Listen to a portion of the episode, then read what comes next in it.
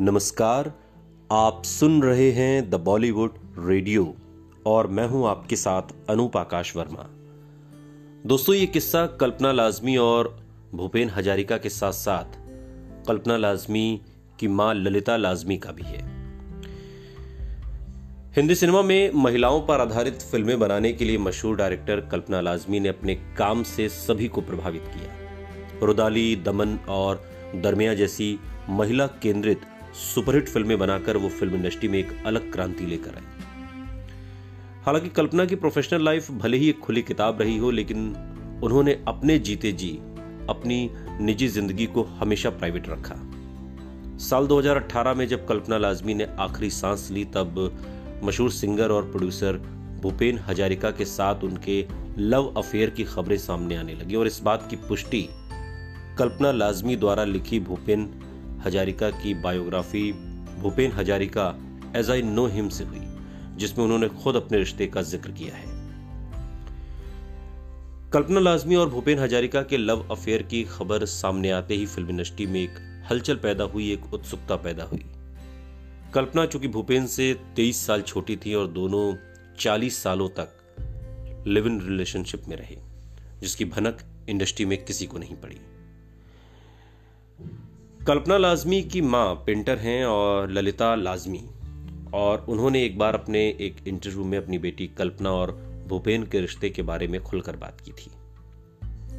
दरअसल ललिता लाजमी ने अपनी बेटी कल्पना की तीसरी डेथ एनिवर्सरी पर एक इंटरव्यू दिया, जिसमें उन्होंने अपनी बेटी कल्पना और भूपेन के रिश्ते के बारे में बात की। उन्होंने कल्पना और भूपेन की पहली मुलाकात के बारे में बताते हुए कहा कि भूपेन दा मुंबई आए थे और उन्हें आत्मा जी के घर पर रात के खाने के लिए आमंत्रित किया गया। कल्पना उनसे पहली बार वहीं मिली थी और उस शाम के बाद कल्पना की ज़िंदगी हमेशा के लिए बदल गई। वो उस वक्त सत्रह साल की थी और भूपेन पैंतालीस साल के। पहले मुझे भूपेन दा के साथ अपनी बेटी की घनिष्ठता के बारे में ज़्यादा पता नहीं था। उन्होंने कहा कि वो अपने दोस्तों से मिलने के लिए उपनगर जा रही थी। अपनी बात जारी रखते हुए ललिता लाजमी ने आगे बताया कि जब पहली बार उन्हें भूपेन सिंह अपनी बेटी के रिश्ते के बारे में पता चला तो उनका क्या रिएक्शन था? उन्होंने कहा कि माता पिता के रूप में हमने उन्हें पूरी आज़ादी दी थी। जब मुझे उनके रिश्ते के बारे में पता चला तो कल्पना ने ज़ोर देकर कहा कि वे सिर्फ़ अच्छे दोस्त हैं। हालाँकि वो दोस्ती का नाम लेकर भूपेन से हर रोज फ़ोन पर बात करती थी। कल्पना लाजमी भूपेन को इस कदर प्यार करने लगी थी कि उन्होंने उनके साथ लिव इन में रहने तक का फैसला कर लिया था। वो अपने माता पिता से झूठ बोलकर कोलकाता चली गई और अपना सारा सामान भी ले गई। उस वक्त उनके कजिन भाई भी उनके साथ गए, लेकिन कुछ वक्त बाद वो वापस आ गए। लेकिन कल्पना वहीं रुकी रही। जब ललिता लाजमी ने अपनी बेटी की अलमारी खाली देखी तो वो काफ़ी चिंतित हुई, परेशान हो गई।